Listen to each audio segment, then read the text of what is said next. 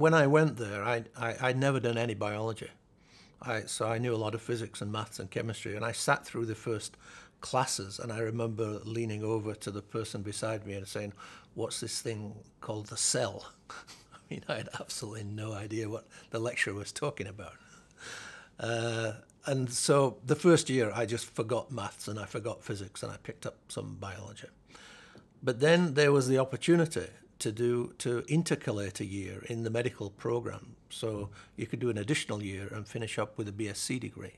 During that year, I met Hans Kosterlitz because Hans Kosterlitz at that time was a reader in or a senior lecturer in the uh, Department of Physiology.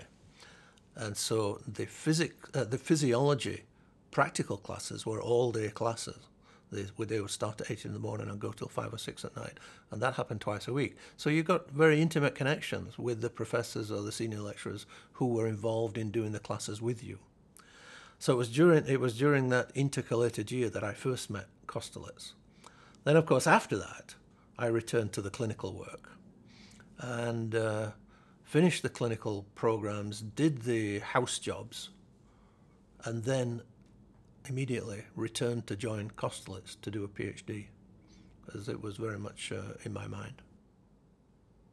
He's a very, very energetic person. So in 1968, when he was due to retire, he must have been 65 years old then, that's when he was appointed as professor of pharmacology. Previously, he'd been in the Department of Physiology. So he actually took his first chair at the time when most people would be retiring.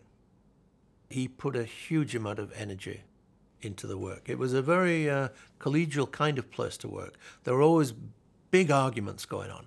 So in the coffee room or the tea room, major arguments. Hans Kosterlitz just loved to argue with his colleagues, and nobody was afraid to argue with him. He wasn't an overbearing character, but he stimulated argument and discussion.